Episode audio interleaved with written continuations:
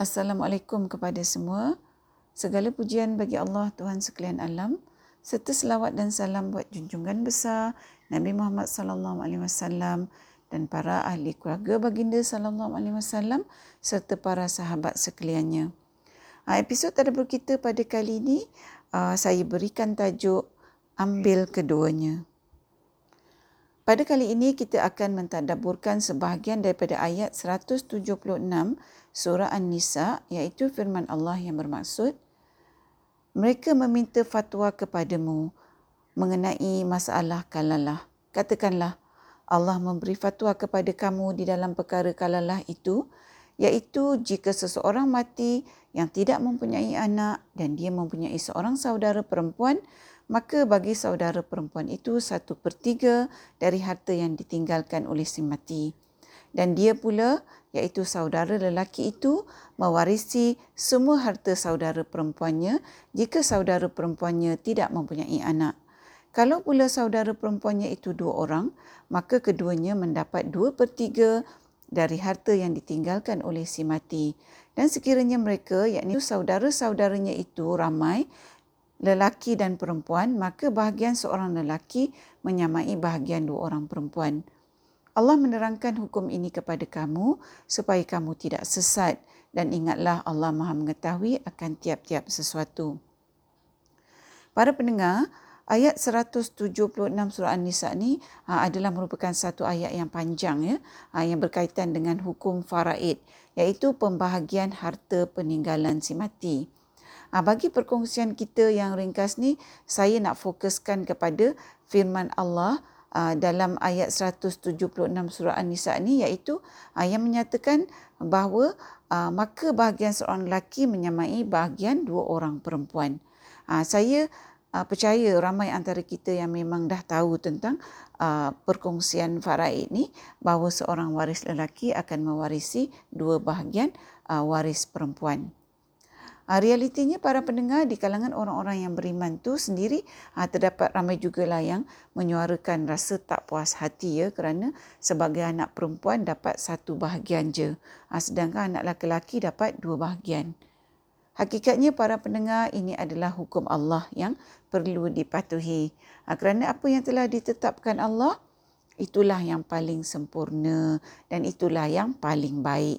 Ha, cuma kita kena tahu dan faham ha, kenapa Allah menetapkan ha, peraturan yang macam ni dalam hukum mewarisi harta pusaka.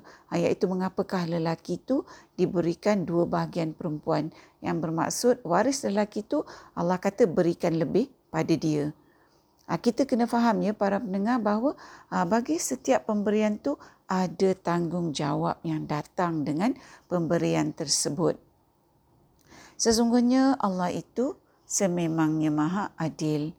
Pemberian satu bahagian uh, lebih kepada anak lelaki itu datang dengan tanggungjawab yang sangat besar sebagai waris iaitu penjaga kepada para wanita yang ditinggalkan oleh si mati.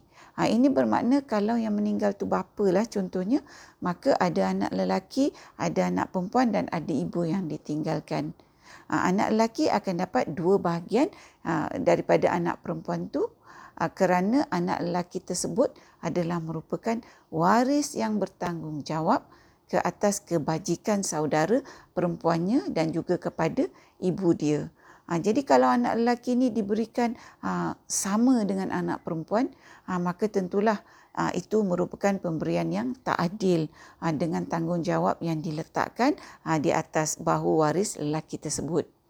Jadi Allah memberikan bahagian yang lebih kepada anak lelaki itu supaya waris lelaki itu dapat menjalankan tanggungjawab dia terhadap diri dia, terhadap anak isteri dia dan kalau dia dah kahwin dan juga terhadap saudara-saudara perempuan dia dan ibu dia setelah kematian bapa dia contohnya. Ha, begitu juga kalau terdapat saudara perempuan ha, yang ada anak-anak dan kematian suami ha, dan mereka khususnya dalam keadaan kehidupan yang susah ha, iaitu tak ada peninggalan harta uh, oleh suami kepada wanita tersebut dan anak-anak dia nak teruskan kehidupan. Ha, maka wanita ni dan anak-anaknya adalah merupakan tanggungjawab kepada waris lelaki itu. Ha, waris perempuan pula kalau dia belum bersuami, ha, dia adalah merupakan tanggungjawab saudara lelaki dia selepas kematian ha, bapa dia. Dan kalau dia dah berkahwin, maka dia adalah merupakan tanggungjawab suaminya dan dia tu disara oleh suaminya. Ha, jadi berbanding saudara lelaki tadi yang perlu menyara anak isterinya ha, macam yang kita kata tadi. Ha, dari sini kita nampaklah bahawa memanglah adil kalau Allah tetapkan bahagian yang lebih pada waris lelaki berbanding waris perempuan. Namun para pendengar, realitinya tak semua orang memahami hakikat tanggungjawab yang Allah datangkan sekali dalam satu pakej dengan hak mewarisi harta yang lebih bagi waris lelaki. Ha, pada hari ini kita lihat uh, terdapat banyak kes-kes penganiayaan disebabkan uh, manusia hanya nak ambil hak tapi tak mau ambil tanggungjawab yang datang dengan hak tersebut. Ha, kalau anak lelaki uh, nak mewarisi dua bahagian anak perempuan, maka anak lelaki itu mesti pastikan bahawa dia juga menjalankan tanggungjawab dia ha, daripada semasa ibu bapa tu masih hidup lagi ha, sebagai anak lelaki yang bakal mewarisi lebih daripada anak perempuan. Ha, kalau dalam hal tanggungjawab, waris lelaki ni anak-anak perempuan ha, memikul tanggungjawab secara sama rata ke atas ibu bapa. Ha, maka tentulah kan anak-anak perempuan akan cenderung rasa tak puas hati uh, kalau pembagian harta dilebihkan kepada anak lelaki. Uh, sedangkan anak lelaki tersebut tak nak mengambil tanggungjawab yang sepatutnya lebih daripada tanggungjawab anak perempuan terhadap ibu bapa mereka uh, masa ibu bapa mereka masih hidup contohnya. Ha, begitulah para pendengar ketetapan Allah tu adalah adil. Tapi manusia yang suka merubah-rubah dan melakukan ketidakadilan. Para pendengar begitu jugalah kisahnya ya apabila seorang lelaki tu mati ah, dia meninggalkan isteri dan anak maka akan datang kaum keluarga lelaki tersebut ah, mula mendakwa nakkan hak mereka ah, terhadap apa yang ditinggalkan oleh lelaki tersebut.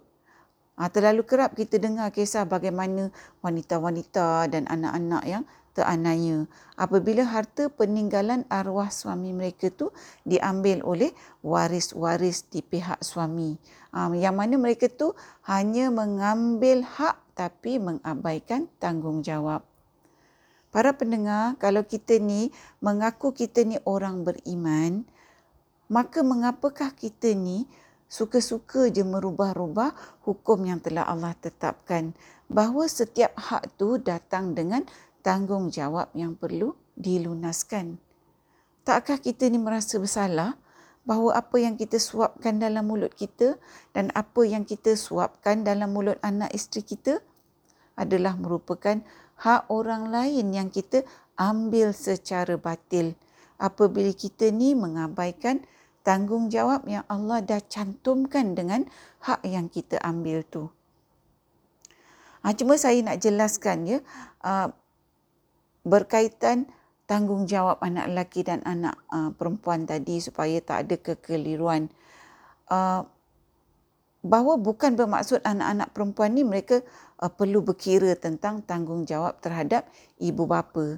Uh, disebabkan anak lelaki tu diberikan pewarisan yang lebih. Uh, yang jadi masalah ialah apabila uh, saudara lelaki ni uh, memaksakan saudara uh, saudara perempuan dia menjalankan tanggungjawab yang serupa dengan tanggungjawabnya ke atas ibu bapa. Uh, tak dinafikan bahawa semua anak tu ada tanggungjawab terhadap ibu bapa. Uh, tapi apa yang kita nyatakan di sini ialah uh, tanggungjawab anak lelaki tu terhadap ibu bapa sememangnya adalah lebih besar sebagai waris berbanding anak perempuan uh, yang mana sebagai imbalannya Allah berikan hak harta pusaka yang lebih kepada waris lelaki. Ha, kerana mereka perlu terus memikul tanggungjawab terhadap semua waris yang sebelumnya menjadi tanggungjawab kepada uh, bapa yang meninggal tu semasa bapa tu uh, masih hidup seperti yang kita dah sebutkan tadi. Uh, jadi apabila anak lelaki tu nakkan anak-anak perempuan juga menjalankan tanggungjawab secara sama rata terhadap ibu bapa, uh, hal ini adalah merupakan perkara yang tak tepat berdasarkan hukum faraid yang telah ditentukan oleh Allah. Ha, tetapi kalau anak-anak perempuan tu secara sukarela nak jalankan tanggungjawabnya lebih uh, kepada ibu bapa berbanding uh, apa yang dijalankan oleh saudara lelaki dia tu ke atas ibu bapa uh, kerana mungkin contohnya dia lebih berkemampuan dan sebagainya maka ianya tak jadi masalah uh, malah uh, perbuatan anak perempuan ni merupakan uh, satu perbuatan sedekah uh, yang merupakan salah satu dari amal soleh. Ha, kerana itulah Allah ah, menyatakannya dalam ayat 176 surah An-Nisa ni bahawa Allah menerangkan semua hukum-hukum ini kepada manusia supaya uh, manusia tak menjadi sesat. Ha, jadi maknanya kalau kita ni merubah-rubah hukum yang telah Allah tetapkan, ha, termasuklah hukum berkaitan uh, hak dan tanggungjawab dalam harta pusaka ni, maka perbuatan kita tu adalah merupakan perbuatan yang sesat. Para pendengar yang berada di atas jalan yang sesat tu adalah syaitan dan mereka-mereka yang mengikutinya. Seperti mana yang uh, kita pernah tadaburkan dalam uh, salah satu episod yang lepas bahawa apabila seseorang tu melakukan perbuatan yang sesat, apabila seseorang tu mengikut bisikan syaitan, maka seseorang tu menjadi sebahagian daripada golongan syaitan yang akan masuk api neraka yang menyala-nyala. Para pendengar, kita sama-sama ingatlah bahawa apa saja harta dunia yang kita ambil walaupun secara hak tapi dengan kita menafikan tanggungjawab yang datang dengan harta tersebut maka hakikatnya kita mengambil harta tersebut secara batil. Kerana hakikatnya kalau kita tak mau ambil tanggungjawab, kita jangan ambil hak. Kita lepaskan dua-dua. Kalau kita nak mengambil hak, kita pastikan bahawa kita juga mengambil tanggungjawab yang datang dengan hak tersebut supaya kita ni melaksanakan hukum-hukum yang telah ditetapkan oleh Allah. Ha, kita buat semua ni demi keselamatan diri kita sendiri di dunia dan di akhirat. Hakikatnya para pendengar, kalau kita menyeleweng daripada hukum Allah, memanglah tak berbaloi apa saja pun yang harta yang kita ambil tu hak yang kita ambil tu kerana imbalan baliknya adalah nasib yang buruk di negeri akhirat yang merupakan hidup kita yang kekal berbanding kehidupan kita di dunia ni yang Allah kata hanyalah merupakan kehidupan yang main-main saja, kehidupan yang sementara.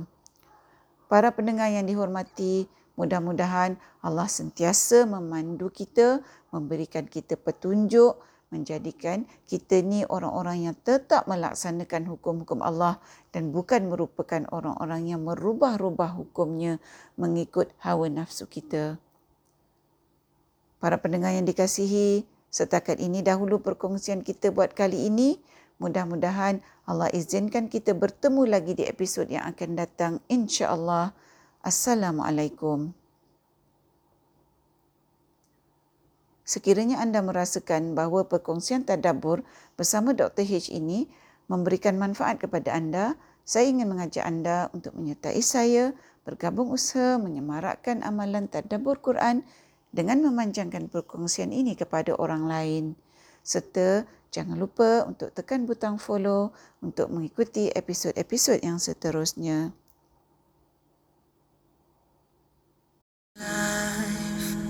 We feel helpless when we're alone. There's so much darkness, but we forget what Allah taught us that we are strong when we help each other. This pain that you feel, we all feel this pain the same, and we will be